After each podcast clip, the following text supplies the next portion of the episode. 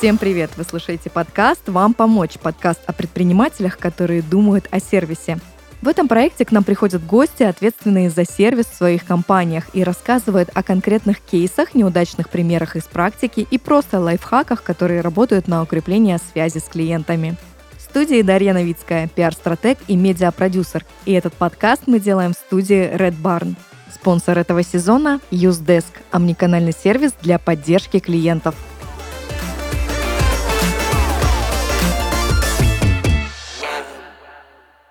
И сегодня у меня в гостях Катерина Виноходова, сооснователь Юздеска, омниканальной платформы для поддержки клиентов. Катерина, привет. Привет. Очень приятно, что пригласили. Да, спасибо, что пришла. Знаю, что у тебя очень интересная история вообще в твоем деле и в целом в работе с клиентами. Познакомь нас с ней как можно скорее. А, да, действительно, мы делаем платформу для поддержки клиентов. То есть наши клиенты — это компании, которые хотят предоставлять поддержку своим клиентам в разных каналах в чатах, почте, мессенджерах, в социальных сетях, по телефону и так далее. И наша платформа помогает э, все обращения видеть в едином окне и умело ими управлять для того, чтобы поддержка была быстрой и качественной. Пару слов буквально нашей компании. Если рассказывать более подробно о том, как все начиналось, это было, по-моему, в 2014 году. Я тогда работала обычным рядовым руководителем небольшого направления из четырех человек поддержки в компании PayU. И мой коллега Сергей Бутиков однажды ко мне подошел и сказал, Катя, а я хочу пригласить тебя в проект. А тогда я была еще молодая, для меня это все звучало как э, что-то такое невероятное, интересное, захватывающее. Я подумала, да, конечно, я согласна, но а что такое проект? Вот. И у него возникла идея сделать как раз сервис аналог Zendesk, это большой наш э, международный конкурент, но в России, для того, чтобы мочь все коммуникации в различных каналах соединить э, в одну систему. Вот. И мы, еще работая э, по найму, уже начали делать этот проект. Классическая история, как начинаются стартапы. Кто-то кому-то залетает с какой-то идеей, заражает ей, и потом спустя энное количество лет мы уже видим 80 сотрудников, да, небольшой спойлер о вашей компании. Так, расскажи, как это продолжалось. На самом деле, то, что у нас уже 80 сотрудников, до сих пор меня удивляет очень сильно. И, и знаешь, я так помню начало, и вот помню, что есть сейчас. А вот посередине то, что происходило. Беспамятство, да? Такое, что-то происходило. Да, но если серьезно, мы когда ушли э, с работы по найму, мы ушли в никуда, у нас действительно там не было каких-то больших сбережений или чего-то еще. Но мы обычные молодые сотрудники, а, никакие не топ-менеджеры, поэтому а, нам, естественно, нужны были какие-то, какая-то помощь, какие-то инвестиции, и в этом смысле нам очень помог Фри, это фонд развития интернет-инициатив, мы там проходили акселерацию трехмесячную и получили буквально первые деньги на развитие там 900 тысяч рублей которые нам помогли и выжить в вот эти три месяца акселерации, когда мы не работали. Ну, естественно, там мы тратили их немножко брали себе, э, там тратили на наших разработчиков. И еще через несколько месяцев после окончания уже акселерации Фонд Free в нас вложил 15 миллионов рублей. Вау. А, но у нас с Сергеем а, такая стратегия скорее беречь деньги, нежели их тратить. Не знаю, насколько это правильно, но, может быть, так чисто психологически мы такие немного осторожные предприниматели. И мы использовали их очень аккуратно, практически не тратили и уже скоро начали сами себя окупать. Сначала это были какие-то небольшие деньги, 500 тысяч в месяц нам приходило, мы их тратили, миллион в месяц и так далее. Вот. И постепенно мы выросли за прошлый год, мы порядка трех миллионов долларов у нас была выручка за год. Вау. Сколько у вас клиентов? Клиентов у нас э, порядка около 400 клиентов компаний. Компании различного размера. Есть и э, маленькие стартапы, интернет-магазины, сервисы. Есть и довольно крупные компании, которые на слуху, там, например, Банк Открытия, СДЭК, наши клиенты, Билайн Казахстан, ОК, Боксбери и так далее. То есть, по сути, нами пользуются те компании, которым важен клиентский сервис и поддержка клиентов. Угу. Ты когда-нибудь задумалась, что твоя вообще компания, твой стартап э, будет посвящен в целом клиентскому сервису и именно этой сфере?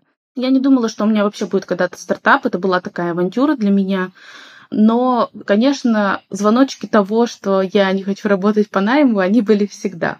Нескромно скажу, что я всегда еще, будучи юной, считала себя самой умной, и мне довольно тяжело было работать именно в организации, потому что есть люди, для которых вот эта внутренняя конкуренция, пробивание наверх, это классно, кайфово, это их драйвит. Для меня это стресс. Мне тяжело доказывать, что я самая лучшая, я хочу, наоборот, устанавливать правила. Для меня это проще. Поэтому то, что у меня появилась а, своя компания, это не было спланировано, но, наверное, было каким каким-то образом предопределено. А что касается клиентского сервиса, то здесь, наверное, все логично. У меня самая первая работа, которую я устроилась в еще студенчестве, это был Ренессанс банк. Я пришла туда просто обычным оператором контактного центра. Не сказать, что мне это как-то особенно нравилось, но, в принципе, там все получалось. Ну, обычная работа, там, после пар приезжаешь, там, сидишь на линии, там, несколько часов отвечаешь и уходишь домой. И тут э, случилась очень интересная история, очень важный момент, который, может быть, повернул мою судьбу. Случился кризис 2008 года, и мы перестали активировать карты. И делать было нечего. Мы сидели, а интернет был полностью заблокирован. И был открыт только один портал, он назывался Банки.ру. На Банках.ру есть рейтинг банков. И мы сидели, изучали отзывы клиентов и смотрели на то, какой банк самый лучший по мнению клиентов. И вот в топе банков был Тинькофф банк. Я часто читала отзывы о нем и думала о том, а наш банк, Ренессанс, он был там где-то в конце, в красной зоне. Я думала, блин, интересно, а как работают в банке, где такие классные отзывы от э, клиентов, где клиенты довольны, ставят пятерки, как вообще это происходит, что там внутри. И поэтому, уволившись из Ренессанса, я пришла в Тинькофф. Вот. И та идеология Тинькова, когда весь сервис выстраивается вокруг клиента, она мне безумно понравилась. У меня был очень классный руководитель Артем Шонин. Если вдруг когда-нибудь он послушает этот подкаст, большой ему привет который, по сути, тоже научил всему, что касается обслуживания клиентов, том, как классно поддерживать клиентов, заботиться о них, и почему, в принципе, поддержка — это не что-то такое дополнительное, а самое, что не на есть основное, что должно быть в компании. Поэтому вот эти стандарты классного клиентского сервиса как раз у меня были привиты в Тинькове, и мне хотелось как раз понимать, как это устроено, как работают процессы, и как сделать так, чтобы уже в какой-то отдельной компании э, эту классную поддержку организовать. И таким образом я и попала в ПЮ, где мне дали такой небольшой отдел, там буквально с 4-5 человек, где я уже сама самостоятельно как-то там придумывала, как сделать хорошо. Вот когда-то в тебя поселили, да, вот эти вот э, стандарты по, про поддержку, и вообще осознаешь ли ты масштабы, если у тебя 400 компаний, какое количество клиентов они обслуживают, вообще какая сфера распространения влияния этой поддержки сейчас? Сознаешь вообще эти объемы? Да, на самом деле это очень приятно, когда ты идешь по торговому центру и смотришь на вывески магазинов, такой, так, это мой клиент, и это мой клиент, и это тоже мой клиент.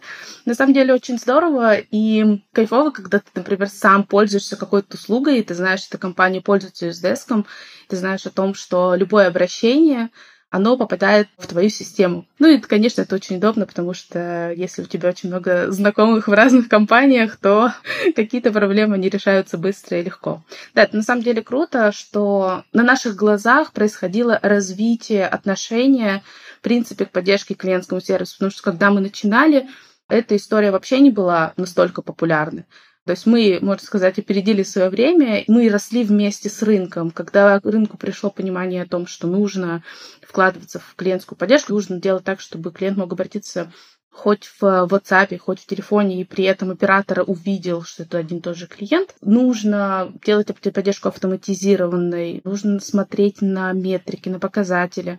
Все это приходило постепенно, в принципе, в рынок и, естественно, влияло на нас. Чем больше компания это понимает, тем больше у нас уже появлялось клиентов. Ну и мы видим, что уровень, в принципе, клиентского сервиса за это время очень сильно возрос, потому что появлялись компании на рынке, для которых это важно и является ну, так скажем, фишкой этих компаний. Угу. Вот ты сказала про то, что уровень клиентского сервиса возрос, да? По каким критериям это меряется, да? Какие метрики у этого всего есть? Я думаю, что мы не будем углубляться именно в метрики сейчас клиентского сервиса, потому что в каждой компании они считаются внутри. Там, там есть это понятное, там KPI типа скорости ответа, времени решения проблемы, обратная связь от клиентов, Customer Satisfaction Index и так далее. Все это есть, но почему я говорю о том, что уровень клиентского сервиса возрос, здесь очень просто для клиентов все более необходимым является наличие у компании нормальной, качественной клиентской поддержки. Если сервиса нет, это уже воспринимается негативно. Причем клиенты не сравнивают друг с другом компании из одной отрасли. Они сравнивают сервис с компаниями, которые являются эталоном. Например, обслуживание в какой-нибудь пятерочке могут сравнить с обслуживанием банки Тинькофф. Обслуживание в каком-то каршеринге могут сравнить с обслуживанием в Яндексе Еде. Там быстро отвечают, здесь отвечают медленно. Там, может быть, используется там какая-то автоматизация, не нужно долго ждать оператора, а здесь я звонил полчаса, и мне так и не ответили. То есть идет конкуренция за сервис уже между компаниями из разных отраслей. И мы даже сами по себе можем сказать, что то, что они не отвечают, это уже нонсенс какой-то.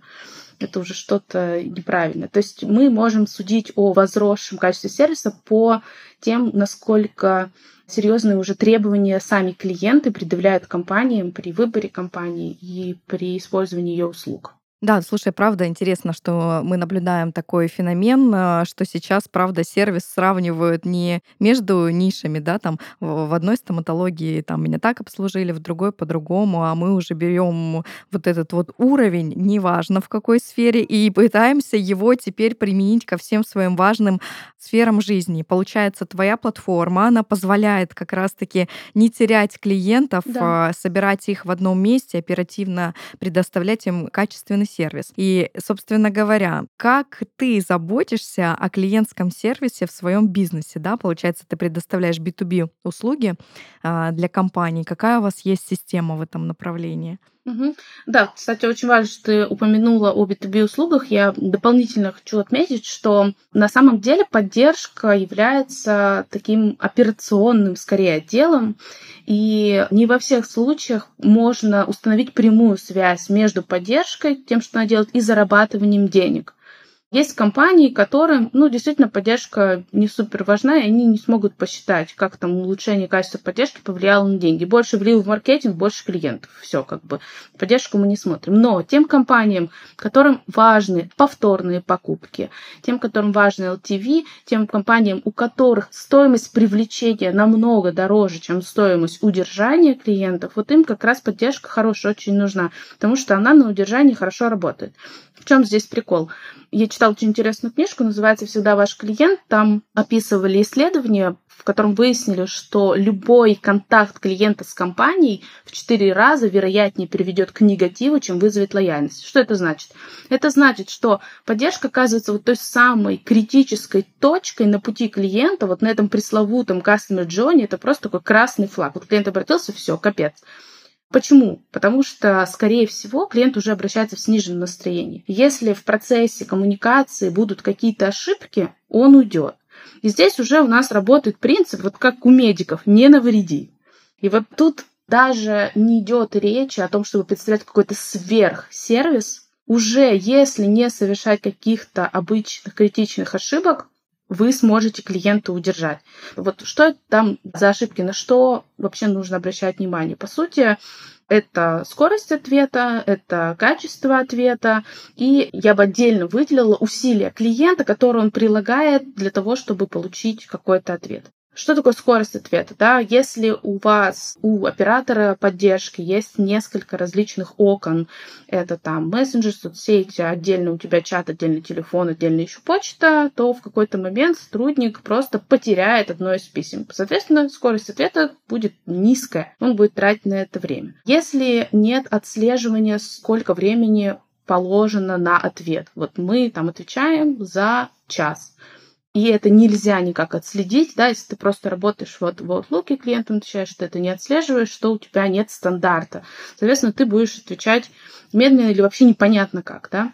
Качество, ну, самое простое, качество ответа отслеживает, например, модуль, который собирает отзывы с клиентов у каждой коммуникации, да, когда мы спрашиваем, клиент, понравилось вам с нашей поддержкой общаться или нет.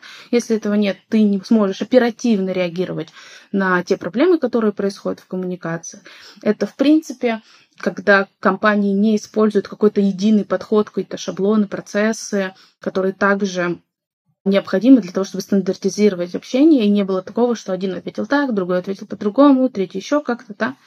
Ну и что касается усилий клиента, это у нас происходит самое известное, да, когда ты звонишь, тебя сначала на один канал переключили, потом на другой, ты по 10 раз рассказываешь свою проблему, или же наоборот, ты вообще не можешь найти на сайте контакты, как связаться, или ты связался, опять же, там тебе долго отвечать, или тебе придется по несколько раз объяснять, что тебе нужно и кто ты вообще, то есть, когда компания тебя не узнает, вот, и так далее. То есть все эти моменты, они на самом деле вот как раз решаются единой системой для обработки обращений, которую мы и используем.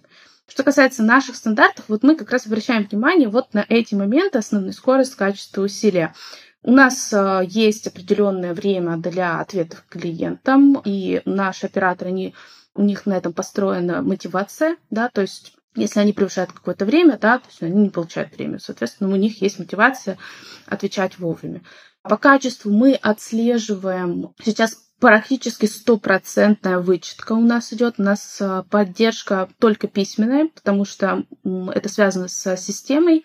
Очень сложно объяснить в голосе клиенту, где какая кнопочка, нажмите туда, нажмите сюда, вот видите, тут подсвечено. Здесь мы сознательно отказались от голоса. Кстати, тоже один из важных моментов. Не думайте, что э, если вы добавите все-все-все каналы обслуживания, все будет классно. Это не так. Нужно добавлять канал обслуживания, где вы реально можете поддержку предоставлять. Если мы понимаем, что мы плохо сможем проконсультировать в телефоне, и клиенты еще более будут негативными, после нашей такой консультации, когда непонятно что, куда нажимаете, и это не объяснить, то мы этот канал просто не используем. Мы используем текстовые каналы, чаты, почту в основном. И, естественно, там все это видно красиво. Скрины можно прислать, видюшки можно прислать, ссылки на какие-то базы знаний можно прислать клиентам. И поэтому у нас вычитываются все тикеты у сотрудников контролем качества. Что мы еще делаем? У нас есть материалы, по которым обучаются сотрудники, и у нас есть несколько грейдов, мы сразу не пускаем на линию. Раньше мы так не делали, раньше мы пускали всех сразу, бросали в воду, и если выплывешь, то выплывешь, если не выплывешь, то потонешь. Вот сейчас у нас есть грейды, сотрудники потихонечку обучаются, есть целый раздел обучения, который как раз описывает то, как нужно общаться с клиентом и какие у нас э, стандарты. Ну, правда, у вас выстроенная система мотивации вокруг этого, чтобы соблюдать эти высокие стандарты качества. И когда ты, как собственник, понимаешь, что именно вот эта точка коммуникации с клиентом играет такую стратегически важную роль, и вокруг этого очерчиваешь такой фокус внимания, и, соответственно, ну, вот как мы с тобой сказали про жизненный цикл клиента, ты понимаешь, что это просто выгодно, для того, чтобы поддерживать долгосрочные отношения, и, соответственно, формируется такая культура вокруг поддержки именно клиентского сервиса, чтобы он был действительно с такими высокими стандартами. Да, но здесь еще очень важно отметить, что даже если поддержка не напрямую влияет на те же самые продажи, то она влияет как раз вот на тот самый отток, да, то есть э, если вдруг клиент обратился, ему что-то не понравилось в общении с поддержкой, все, здесь красный флаг. Поэтому по умолчанию поддержка должна быть. И она должна работать хорошо. Просто это факт, это необходимость и точка. Здесь не может быть даже никаких рассуждений о том, нужна ли поддержка, не нужна ли поддержка. Она нужна, потому что как бы без нее клиенты будут уходить те, которые уже с вами работают. Новых э, найти клиентов здесь будет э, гораздо дороже. Да, и здорово, что уже действительно формируется такая культура, когда мы уже не разделяем понятие продукт и сервис, потому что это становится какой-то действительно нормой.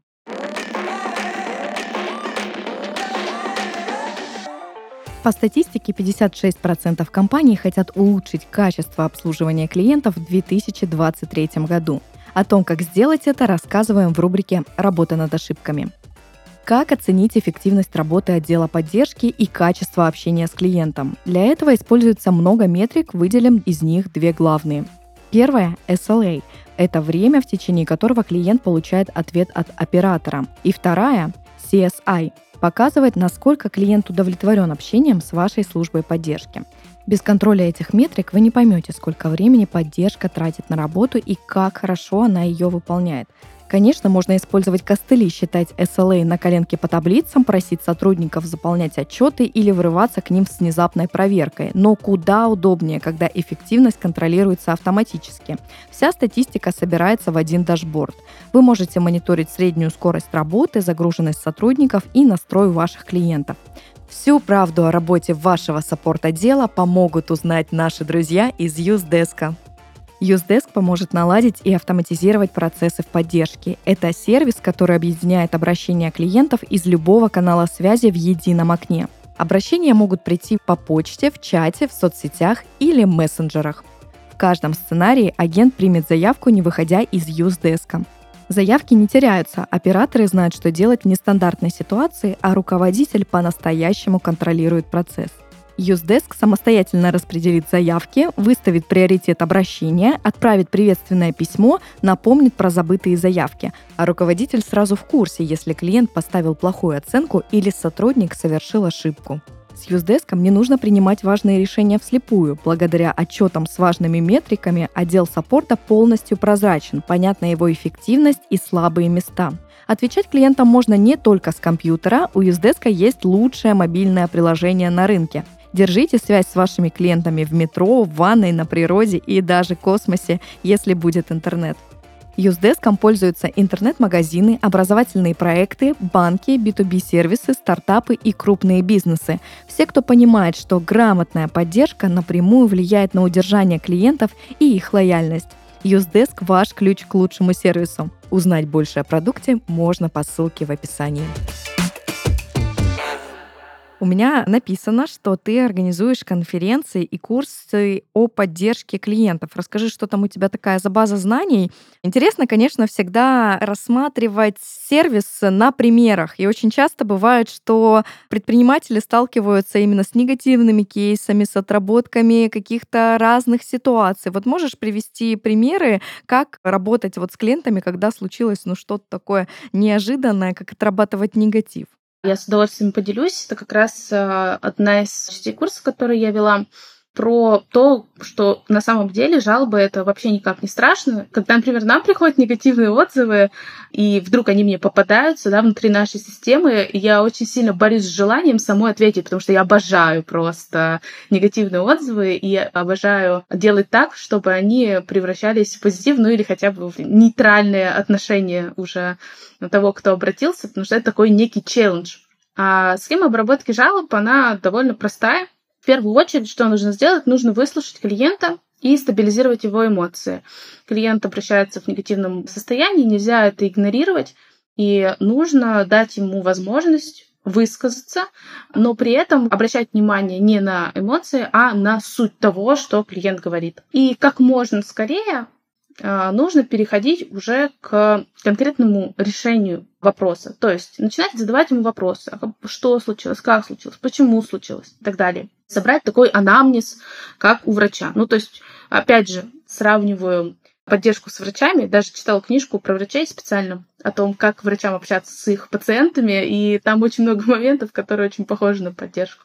Мы собираем анамнез, спрашиваем, что болит, как болит. А затем обязательно очень важно еще раз сформулировать проблему и подтвердить, что вы с клиентом правильно поняли, что произошло вообще в принципе. А дальше может быть два варианта. Либо мы забираем вопрос на дополнительное разбирательство и на решение, либо мы сразу клиенту что-то отвечаем. И вот когда мы клиенту что-то отвечаем, в нашем ответе обязательно что должно быть? Должны быть, во-первых, извинения, но при этом извинения, они ни в коем случае не должны быть какими-то стандартными, шаблонными. Ни в коем случае нельзя говорить фразу приносим извинения за доставленное неудобство. Все, это просто сразу ставит крест на всем вашем клиентском сервисе. Заменять все эти извинения шаблонные нужно искренними извинениями и какими-то формулировками уже более свежими и человечными. Как это сделать? Да? Э, тут выдумывать из головы на самом деле ничего не нужно. Нужно извиняться за то, что произошло. Да, например, э, какие-то конкретные трудности, с которыми клиент столкнулся. Извините, что пришлось ждать, извините, что мы потратили ваше время, извините за сбой в программе, извините, что там привезли вам разбитую вазу, да, конкретно, потому что это уже показывает то, что мы отвечаем клиенту не по шаблону, отвечаем конкретно по его ситуации, конкретно его ситуацию разбираем. А просто, если вы начинаете извиняться шаблона, да, приносим свои извинения, примите наши извинения, или еще иногда говорят, я извиняюсь, но, но. это уже совсем самый плохой вариант. Это раздражает, да, то есть это триггер конфликта, который еще один может возникнуть. То есть, как бы с одной стороны вы как бы извиняетесь, а с другой стороны вы наоборот еще больше раздражаете клиента. Поэтому, чтобы этого избежать, а, либо вообще их убираете, если не можете извиниться нормально, либо заменяйте на что-то действительно искреннее. Очень еще классно помогает, если действительно компания накосячила, признание ошибки. Это клиентам тоже очень нравится. Можно действительно сказать, я согласен, это безобразие, нам очень стыдно.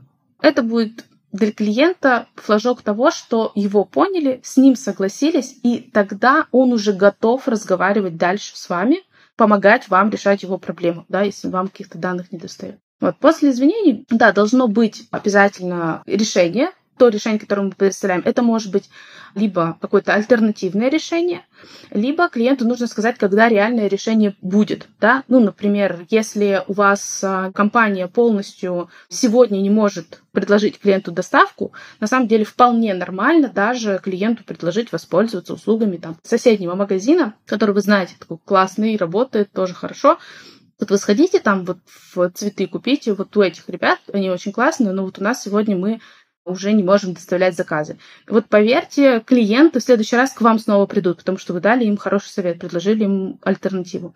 То есть э, здесь э, обязательно в решении должно быть какое-то решение. Сказать клиенту, что мы ничем не можем помочь, это самое последнее, что может сделать, в принципе, поддержка. Решение есть всегда. Если его нет у вас, оно есть где-то в другом месте, тогда клиенту нужно отправить в это место. Извините, не очень вышла формулировочка, но суть на самом деле такая. Еще зависит от того, какой тип клиента. Негативные клиенты могут быть разные. Он может быть агрессивный, он может быть пассивно-агрессивный, он может быть просто расстроенный, там клиент-жалобщик просто. Там несколько типов. И вот в зависимости еще от типов есть э, разные штуки, которые можно использовать. Например, некоторым клиентам важно, чтобы вы рассказали, что произошло объяснили четко, что вот доставка задержалась там из-за ошибки в нашей программе, и обязательно рассказали о том, что вы сделаете дальше, чтобы этого избежать. Иногда клиенты, например, задают вопрос, почему это произошло. На самом деле не всегда можно клиенту на это ответить. Ну, если это, например, какая-то у вас есть технические особенности, по которым там какая-то ошибка случилась с сервисом клиента. Ты же не скажешь клиенту там на языке разработчика, что произошло. Как в этом случае быть? В этом случае клиенту нужно на самом деле не причина, почему произошла проблема, а понимание того, что она больше не произойдет. То есть, э, чтобы он точно знал, что вы это пофиксили, вы это починили, вы проговорили там с сотрудником, вы поняли, вы нашли ошибку в процедурах, вы нашли ошибку в системе, ее уже поправили, или ее поправят тогда-то, тогда-то. То есть, ему нужно понимать того, что а что дальше-то будет? Неужели я там каждый раз буду сталкиваться с тем, что у меня оплата не проходит? А вы ему скажете, нет, вы больше сталкиваться не будете, эту ошибку уже там починили или починят, или чтобы эта ошибка не возникала, используйте то-то и то-то. Да, то есть важно не только рассказать клиенту о том, что произошло и как мы эту проблему решили, но и что будет с ним в будущем дальше, как он будет с этим жить. Ну и, конечно, очень важно негативным клиентам давать какой-то бонус, да, но здесь опять же есть много разных моментов, когда если этот бонус не будет соответствовать тем потерям, которые понес клиент, то опять же у клиента это вызовет негатив. Поэтому тут тоже нужно подходить с умом и разбрасываться там купонами на 100 рублей тоже не всегда правильно. Но если э, ваша компенсация, она соответствует потерям, то клиент, конечно же, это всегда оценит. Вот, ну, примерно так если коротенько. Катерин, ты с таким азартом в глазах сейчас говорила про жалобы, ты знаешь, я обычно вижу разную реакцию. Есть э, те собственники, которые просто с такой болью в сердце принимают э, вот именно такие послания от клиентов, но у тебя как будто бы прям такой игровой азарт, как будто бы ты знаешь, как именно это все перевести себе в плюс. Откуда в тебе это? На самом деле я всегда вообще боюсь общаться с клиентами, если честно. Такое вот признание. До сих пор мне особенно сложно в голосе общаться с клиентом. Я всегда боюсь и надеюсь, что предстоящего звонка не будет. Вот. Но в какой-то момент я думала о том, как же мне себя настроить на общение с клиентами, на решение их проблем а, и вот на работу с негативом. И мне пришла такая интересная мысль в голову, что кажется, что это моя работа. Если я с ней справлюсь, я профессионал. А мне, особенно в молодости, очень хотелось быть профессионалом. И я начала рассматривать это всегда как такие интересные задачки, челленджи, вызовы. И когда начинает получаться, когда ты действительно придумываешь какой-то классный ответ так, чтобы смягчить настроение клиента, это тебя драйвит. Тебе хочется повторить это снова и снова. Поэтому, да, конечно, бывают ситуации, когда у клиента необоснованный негатив. Так скажем, он сам виноват. Сейчас на меня пойдут комментаторы горой за такие слова, но мы сами прекрасно понимаем, что да, такое бывает. Бывает совсем жесткая агрессия, с которой так уже не понянчишься, и нужно ее также пресекать в свою сторону, в сторону своих сотрудников и так далее. Ну, если более глубоко погружаться в этот вопрос.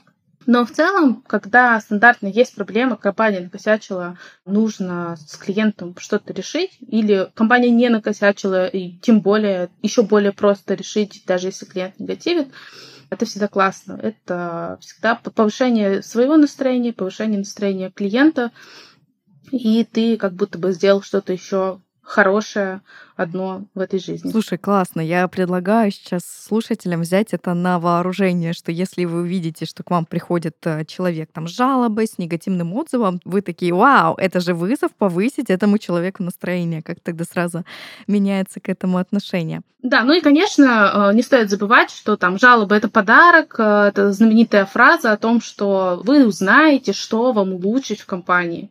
Если вы об этом узнали, в следующий раз вы такую ошибку не допустите, ну, или будете знать о ней и как-то с ней работать, и в следующий раз уже меньше клиентов с такой проблемой вам придет, они будут более довольны. То есть, естественно, это еще влияет и на ваш продукт, на ваши услуги, поэтому жалобы любите. Это действительно классная вещь. Мне еще знаешь, что интересно, как я, как предприниматель, должна понять, что мне уже нужно внедрять, например, такую систему, как у тебя, да, когда у меня есть уже разные каналы связи с клиентами, я чувствую, что уже оврал, не справляюсь, уже где-то кого-то забываю, да, тогда это звоночек, что мне нужно внедрять такую систему себе. А, сразу надо внедрять. Ну, ответ такой. Если ты делаешь компанию, у тебя сразу есть 1С, у тебя сразу есть CRM, и у тебя сразу должна быть система для поддержки. Это вот тот минимум, который у тебя есть. Ты же сразу идешь, открываешь счет в банке, а не хранишь их под подушкой до тех пор, пока их не будет там какое-то количество. Нет, это просто одна из стандартных составляющих бизнеса. Угу. То есть э, не нужно думать, что без него вы какое-то время проживете. Да, вы проживете. Хорошо. Когда у вас уже начался аврал, уже поздно что-то внедрять. Ну, в смысле, это будет болезненнее для вашей компании, это будет болезненнее для сотрудников для ваших, вы больше на это денег потратите в итоге. У нас есть компании, которые пришли к нам буквально там с пятью агентами и выросли до 100 агентов. Агенты mm-hmm. это те операторы, которые работают в системе. То есть, когда ты изначально открываешь... Компании растут. Да, бизнесы, у тебя есть э, вот эта вот идея про масштабирование, нужно внедрять сразу все процессы. Слушай, правильно я понимаю, что вот CRM, это больше она идет про продажи, а именно твоя система, она больше про сервис, про коммуникацию с клиентом, да. То есть, если мы говорим о там стандартном CRM, CRM это все отношения с клиентом в плане таких транзакций. Вот он пришел, э, что он купил, что вы ему продали, что он продлил, э, что он вернул, какие были операции, какие вы там маркетинговые коммуникации отправляли и так далее. То есть, на каком этапе он сделки находится сейчас. А мы как раз это коммуникационная система, здесь мы общаемся с клиентами во всех каналах. То есть, да, бывает так, что у компаний, например, не так много коммуникаций. Там им приходит там 2-3 письма в день. Ну да, тогда, может быть, такой системы вам и не понадобится. Если же у вас планируется масштабирование именно в плане количества обращений к вашей компании, если у вас бизнес, он предполагает долгую связь с клиентом, если у вас, например, подписка у клиентов, или у вас сервисное обслуживание может быть. Например, там, у вас купили холодильник, а потом к вам обращаются и спрашивают, как его починить. Когда у вас, э, в принципе, много различных операций, там, например, у нас очень много компаний, которые занимаются образовательными услугами, перейти на урок, уйти с урока, э, перенести, вернуть деньги, найти учителя, что-то поменять куча обращений. Или обращения, например, по поводу вашего сервиса, если вы тоже делаете какой-то SaaS-сервис, у вас B2B. B2B тем более очень дорого терять обращение, потому что клиент очень дорогой. Вот. И вот для всех них, в принципе, система нужна. Потому что, да, есть очень много CRM, у которых есть модуль коммуникаций, но в какой-то момент его начинает не хватать, потому что вот эти все схемы коммуникации становятся сложнее. Начинается, например, конечно, там количество каналов, да, оно увеличивается. Это в первую очередь. Во вторую очередь э, у вас может быть разные отделы, которые обрабатывают обращения клиентов. Допустим, по такому вопросу у нас отвечает один отдел, по другому вопросу второй отдел. Может быть, несколько линий поддержки. И вот эти обращения все должны корректно распределяться на сотрудников, они должны категоризироваться, то есть мы должны понимать, с какими вопросами клиентам приходят, у нас должно быть дерево категорий, сколько у нас вопросов по возвратам, сколько у нас вопросов по покупкам и так далее. У нас на каждый тип вопроса должно быть определенное SLA. Если клиент обращается с претензией или там хочет возврат денег, то ему нужно быстрее ответить, нежели если он обращается к какому-то другому вопросу. От типов клиентов, да, можно тоже распределять вопросы и назначать им определенное время решения. Например, это клиент VIP. Как нам сделать так, чтобы им отвечали там за 5 секунд, а всем остальным, например, за час. Вот. Все это помогает сделать систему, плюс автоматизировать все вот эти рутинные операции. Ну и также, конечно, если вы планируете расти, то вам нужна система для коммуникации. Почему? Потому что поддержка — это золотая жила. Там, только там вы узнаете, что нравится вашим клиентам и что вам не нравится. Поэтому, если у вас есть продукт в компании, то он первый человек, на самом деле, даже еще раньше, чем руководитель поддержки, должен сказать, ребята, нам нужна система для поддержки, чтобы мы могли посмотреть, с чем к нам клиенты обращаются, какая у нас там статистика, сколько у нас обращений по багам, по каким, как мы можем там количество этих обращений уменьшить, а, и как мы можем улучшить наш продукт. И все это должно считаться. Во-вторых, если начали тратить уже на поддержку, то важно контролировать размер трат и насколько ваши вложения вообще адекватны.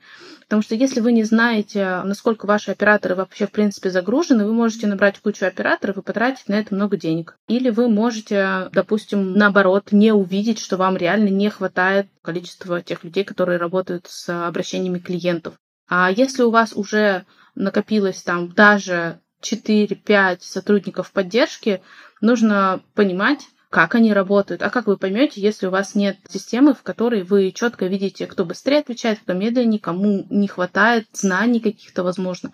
И также придется в какой-то момент выстраивать мотивацию сотрудников, потому что это тоже очень частая история именно в отделах поддержки чтобы добиваться каких-то поставленных KPI, нужно сотрудников мотивировать на них. И, опять же, отслеживать это можно только с помощью системы, в которой видна реальная отчетность, и ваша поддержка уже не черный ящик, где вы не понимаете, что происходит, а все четко и прозрачно, и вы можете этим самое главное слово управлять, да, принимать какие-то решения, которые помогут улучшить все ваши процессы и добиться тех поставленных целей, которые у вас есть. А как вообще компаниям прокачиваться в коммуникациях? Что смотреть, что слушать? Порекомендуй. А, ну, в первую очередь, конечно же, нужно обращать внимание на тот контент, который есть сейчас, его довольно-таки много по клиентскому сервису. Есть много разных полезных каналов а, у клиентском сервисе. Например, наш канал «Клиентский сервис с Юздеском», где мы делимся нашим интересным контентом. У нас есть блог на нашем сайте usedesk.ru, в котором представлены, опять же, и различные кейсы, и интервью с нашими клиентами, и информация о том, как, в принципе, организовывать поддержку и в разрезе процессов, и в разрезе коммуникаций. Также мы периодически проводим, например, вебинары, как наши специалисты э, рассказывают что-то полезное, так и мы приглашаем экспертов клиентского сервиса и поднимаем различные вопросы которые касаются организации поддержки сервиса и вещей около с ним, причем самые разные, начиная от того, как набирать сотрудников поддержки, заканчивая тем, как рассчитывать план, бюджет на год э, по поддержке. Плюс у нас тоже есть подкаст, он называется «Оставайтесь на линии». Мы ведем его уже тоже очень давно, там уже больше 40 выпусков. Мы приглашаем в студию, так же, как и вы, экспертов, по клиентскому сервису и поддержке, руководители поддержки различных компаний, не обязательно даже наших клиентов, и, опять же, обсуждаем с ними различные наболевшие вопросы, поэтому слушайте также и нас. Подкаст называется «Оставайтесь на линии» в всех подкастерских платформах. Там вы также услышите мой голос, если он вам понравился, я ведущая этого подкаста. Вот, что касается не только нашего контента, я бы, наверное, еще порекомендовала классный контент Саши Ширяевой Do It Yourself. Customer Service называется канал в Телеграме, который я прям очень нежно люблю. Класс. Давай резюмировать наш разговор. Не знаю, топ-5 советов предпринимателям, которые хотят, чтобы их продажи увеличивались, которые тоже хотят, э, возможно, открыть свой стартап, и как ты в свое время открыла свою компанию, да, вместе с партнером, вырастила ее до 80 сотрудников, больше 400 клиентов. Вот какие-то твои пять слагаемых э, успеха, которые помогли тебе достичь такого результата. Ну, первый совет тем, кто хочет уйти из найма и делать бизнес, не делать этого. Шучу. Это очень сложно. Нужно обладать э, слабоумием и отвагой, либо обладать э, действительно очень классной экспертизой для того, чтобы чувствовать себя уверенно на этом поприще. Поэтому тут э, таких, наверное, да, два типа предпринимателей. Те, кто просто рвутся в бой, э, ничего не зная, ничего не умея, как это делали мы. И те, кто, например, уже поработали в какой-то большой компании, корпорации, все знают, умеют, и поэтому им спокойно можно начинать что-то свое. В общем, нужно свои силы как-то предварительно проинспектировать и понять, что это будет все непросто, особенно у нас здесь. А иногда лучше как будто бы не понимать, да, иначе испугаешься и вообще ни за что не возьмешься. Да, да, да. Если бы я знала, что будет, я бы, может быть, и не начинала бы всю эту историю. Но я шучу, конечно же, да. Второй момент. Сразу же обращайте внимание на тех людей, которых вы набираете. Это самое важное вообще, в принципе, в бизнесе, наверное. Мы, например, очень много перебрали людей, прежде чем какой-то костяк команды собрать.